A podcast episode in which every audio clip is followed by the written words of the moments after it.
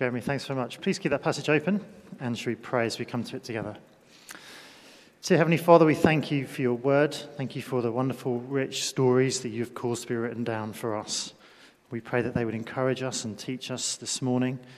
Um, help us to see Jesus as we've just sung, and whether we are familiar with Christian things or just exploring them ourselves, we pray that you would help us to listen to you. For we ask it in Jesus' name. Amen. Well, there is nothing quite like a well told story to advance the cause of justice.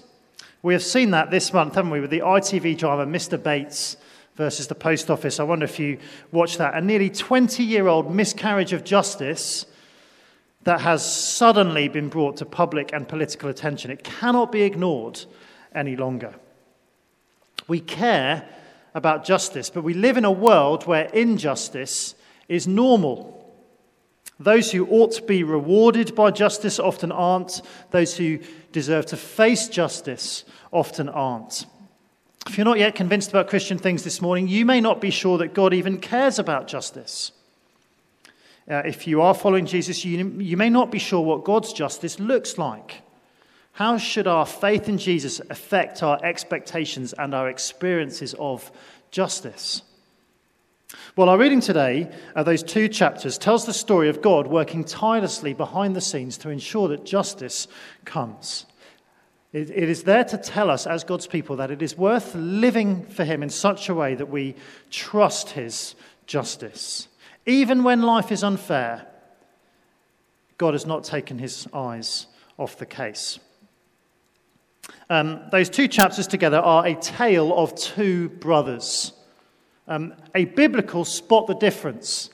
It may not look as if they are connected, uh, but they are tightly and carefully woven together. Just look at how chapter 38 and 39 begin. Chapter 38, verse 1. At that time, Judah left his brothers and went down to stay with a man of Adullam named Hira. And chapter 39. Now Joseph had been taken down to Egypt. Potiphar, an Egyptian who was one of Pharaoh's officials, the captain of the guard, bought him from the Ishmaelites who had taken him there. So Joseph, uh, Judah sold Joseph into slavery. Is he going to get away with his sin? That's the story of chapter 38. Joseph is a slave in Potiphar's house. Can he expect any justice? It's the story of chapter 39. Both of them live far away from God's people. Uh, away, they live amongst people who don't know God. But God isn't absent. God is going to ensure that justice is going to come. And so we're going to work our way uh, through both chapters, um, the bit, including the bits that uh, Jeremy didn't read, some of which are pretty awkward. Um, but we're going to see as we go uh, a couple of major kind of practical challenges for our lives as, as well as at the same time keeping our eyes on that big picture of justice. It's one big truth from each chapter. First of all, godlessness ultimately repaid with shame. Chapter 38 Godlessness ultimately repaid with shame. So, alarm bells are meant to be ringing as soon as we hear of Judah's choice of wife. Verse 2 There Judah met the daughter of a Canaanite man named Shua. So the Canaanites, they worshipped false gods. Uh, they, and God said to the, his people, They're going to lead you astray from me. Uh, knowingly marrying someone who doesn't follow our faith in Jesus continues to be a foolish and a sinful thing to do today. The consequences for Judah were dire. Verse 7. But Ur, Judah's firstborn, was wicked in the Lord's sight, so the Lord put him to death. Well, this is my attempt at a joke. Um, it has to be the most unimaginative name in the Bible, doesn't it? Darling, it's a boy. What shall we call him? Uh, and it just kind of stuck after that. Sorry about that. I couldn't resist. Er's life, though, was no joke. He goes down in infamy, the first individual in the Bible to be summarily executed by God for his evil. His brother is no better. Then Judah said to Onan, Sleep with your brother's wife and fulfill your duty to her as a brother in law to raise up offspring for your brother. But Onan knew that the child would not be his. So whenever he slept with his brother's wife, he spilled his semen on the ground to avoid providing offspring for his brother. The Lord put him to death also. While Judah's strange sounding request to his son Onan, it reflects the Old Testament concern that families amongst God's people don't die out. It is later going to be written down in Deuteronomy 25 as the law of brother in law marriage. Although that law stipulates that the brother, the surviving brother, should marry his brother's widow to ensure that she is cared for. But Judah has no concern for Tamar. He doesn't tell Onan to marry her. And Onan has no love for her either. Onan gets his sexual pleasure. He ensures that no nephew will inherit his brother's estate because he wants to get hold of that. He denies his dead brother a child to carry his name. He deprives Tamar the dignity of motherhood and he leaves his father in a dilemma. Verse 11. Judah then said to his daughter in law Tamar, Live as a widow in your father's household until my son Shelah grows up. For he thought, He may die too, just like his brothers. So Tamar went to live in her father's household. You see, Judah needs Shelah to carry on his family name. But he thinks to himself, I'm not going to risk him with Tamar. He seems to be one of those men who always finds a way to blame the woman. He's thinking to himself, all those deaths, they must be Tamar's fault. No way am I giving Shelah to her. Better to get rid of her. And so Tamar takes justice into her own hands. Verse 14. She took off her widow's clothes, covered herself with a veil to disguise herself, and then sat down at the entrance to Enaim. So Tamar figures that now that Judah has recovered from his grief after his wife has died, there's a pretty good chance she's going to be in the mood. He's going to be in the mood. So she strikes a seductive pose. She gives Tamar the look. Uh, so she gives Judah the look, and Judah doesn't need a second invitation. Tamar is no fool, though. She knows that Judah is hardly a man of his word. She thinks, well, if you're not going to pay me now, what guarantee are you going to give me that you'll pay me later? Will you give me something as a pledge until you send it? She asked. He said, What, sh- what pledge should I give you? your seal and its cord, and the staff in your hand, she answered. Uh, the equivalent, perhaps, of a credit card and a driver's license. He really was in the mood, and the first stage of Tamar's plan is complete. Now she just needs to wait for the wheels of justice to turn. Verse 24. About three months later, Judah was told, Your daughter in law Tamar is guilty of prostitution, and as a result, she is now pregnant. Judah said, Bring her out and let her be burned to death. While Judah's justice hardly strikes us as just, does it? No due process, no desire to investigate, the most severe sentence he can imagine handed down to her in an instant. But then comes Tamar's wonderful moment of vindication. Verse 25, enjoy it. As he, she was being brought out, she sent a message to her father in law. I am pregnant by the man who owns these, she said. And she added, See if you recognize whose seal and cord and staff these are. Judah recognized them and said, She is more righteous than I, since I wouldn't give her to my son Shelah. And he did not sleep with her again. Well, Judah showed no shame, did he? when his friend couldn't find Tamar. All he was interested in was preserving his reputation. He thinks to himself, I don't want to be a laughing stock.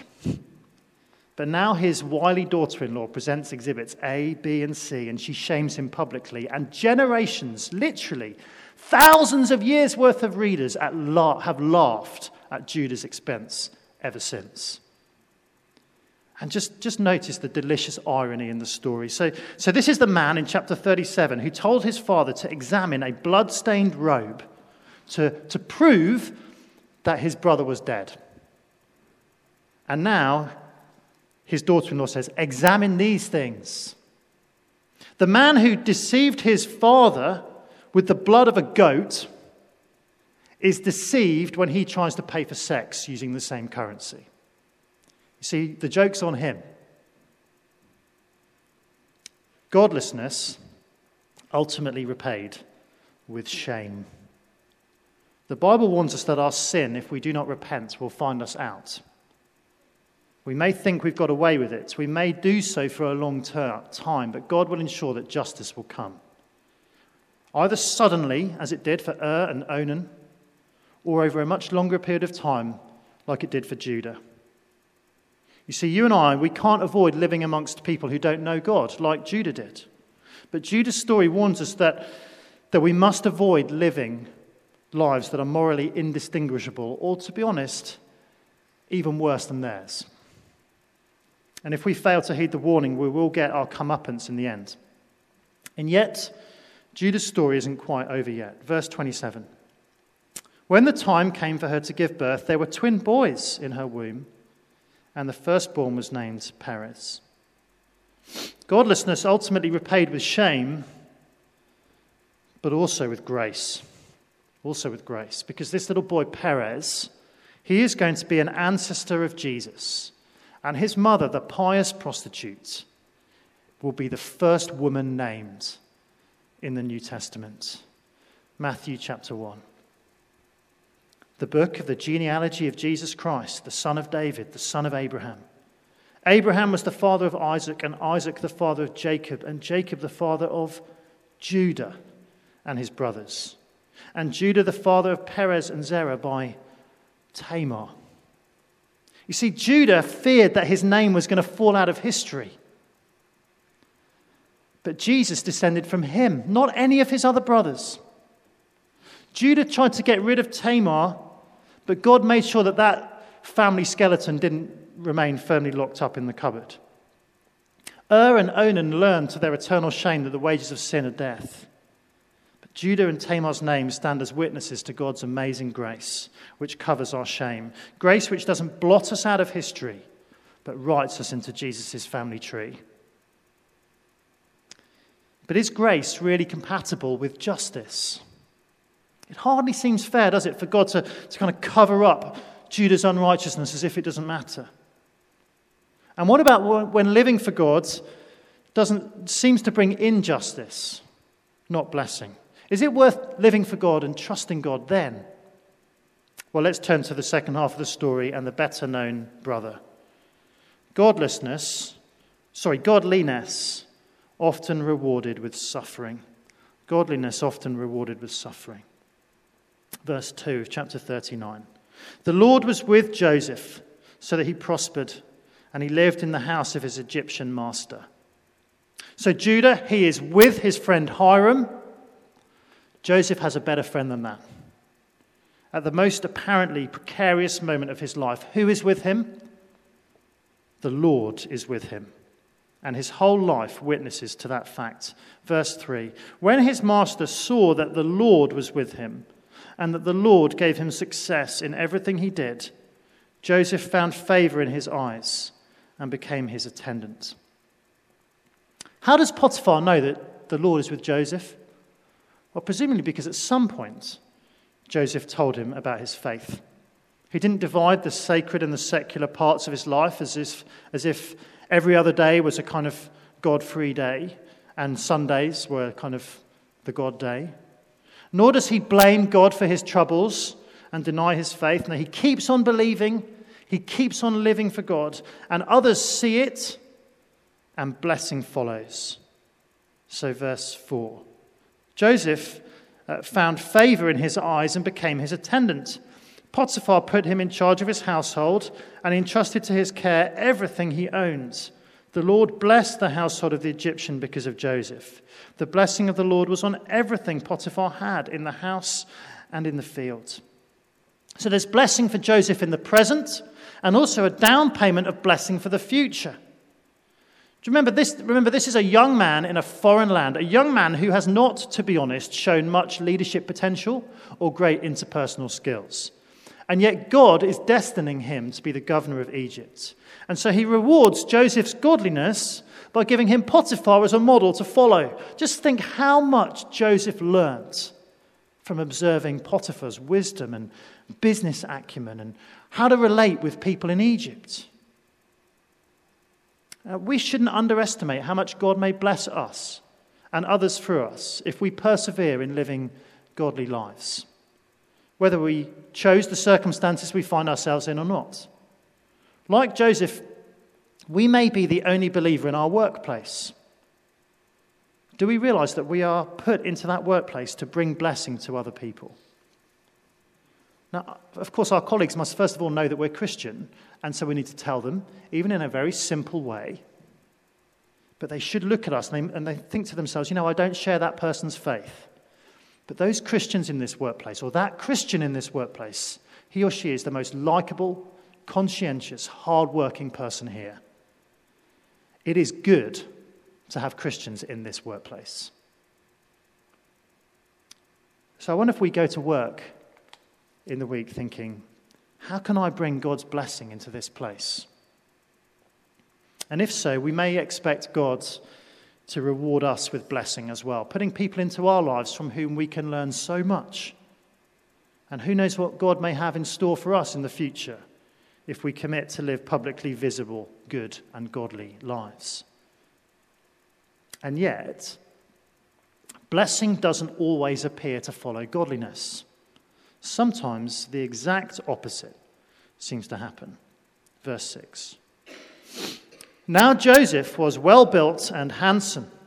And after a while, his master's wife took notice of Joseph and said, Come to bed with me. Joseph is a young man, an attractive young man. I presume that he knows that. Okay, he is a long way away from home. He has a rich and powerful woman throwing himself at him repeatedly.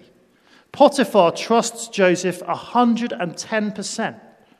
It's her idea, not his idea. No one will ever know. But Joseph is not like his unrighteous older brother. He is not like his wicked cousins. He is not going to risk his position for a moment of illicit sexual pleasure. He honors his master, respects his master's wife. Notice he says, You're his wife. And above all, he loves God.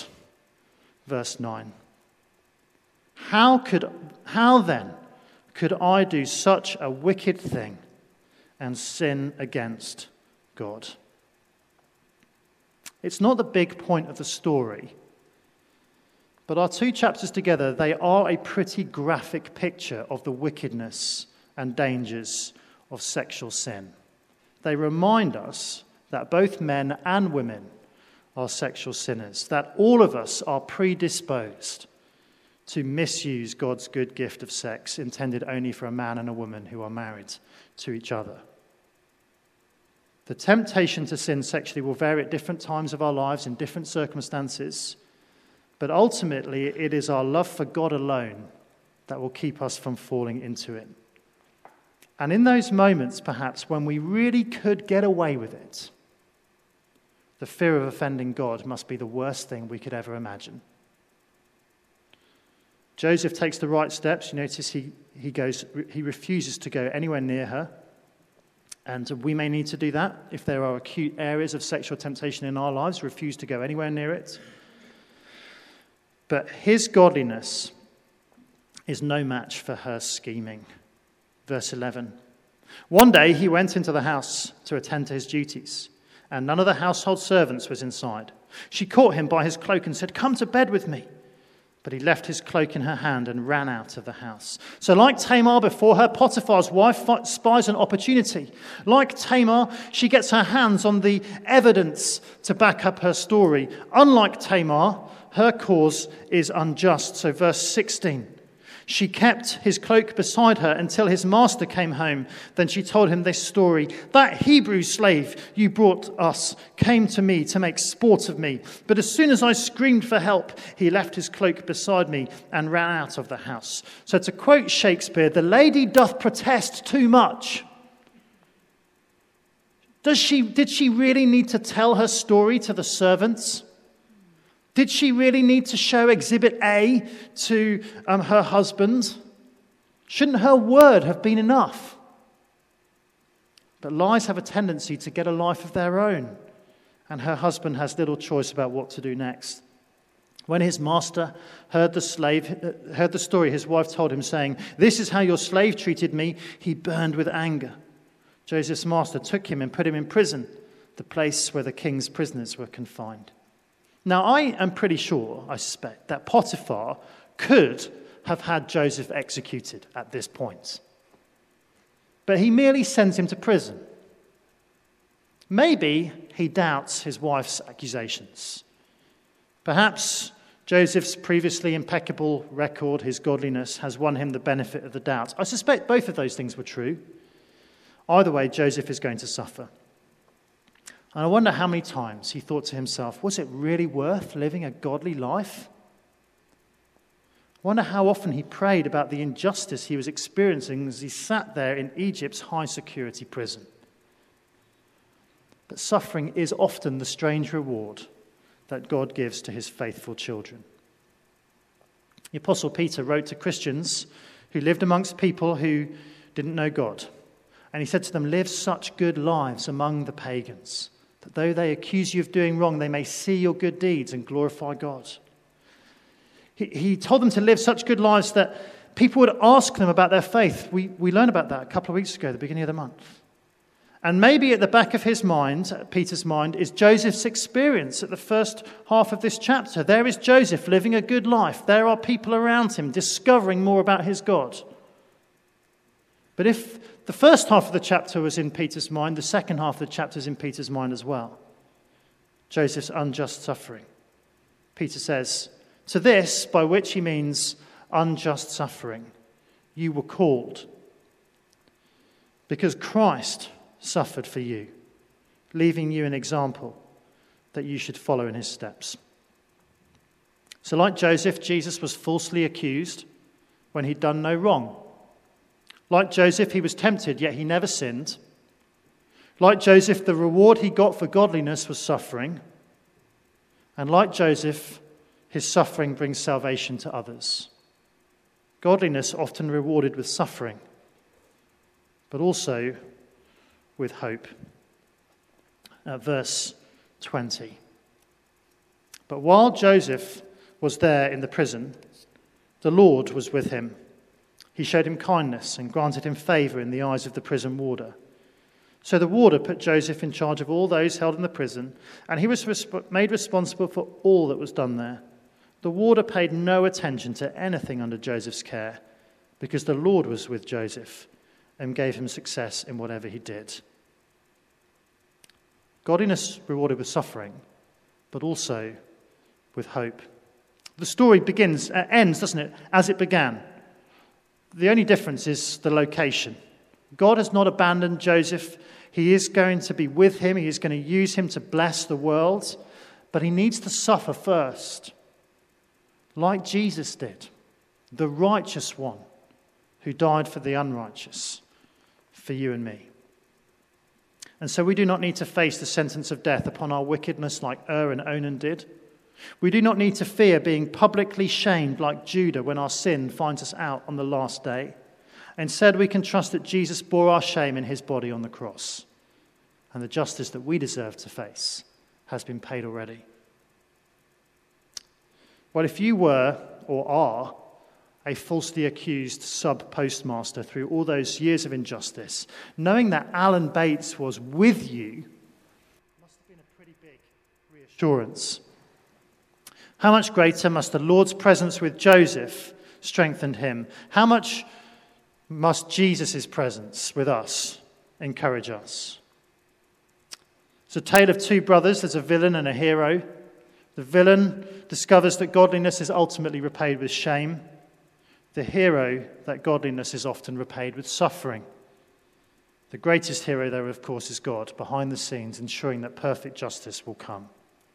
And so this week, May we turn away from godlessness and commit to godliness in every area of our lives. Maybe especially today, following Joseph's example at work and in the face of sexual temptation. And let us trust God for grace and persevere in hope, even if we suffer unjustly. Jesus' grace covered our shame. He suffered, died, and rose again for us to give us eternal hope. Should we bow our heads for a moment of quiet and then uh, for our own reflection? And then Ryan is going to come and lead us in prayer.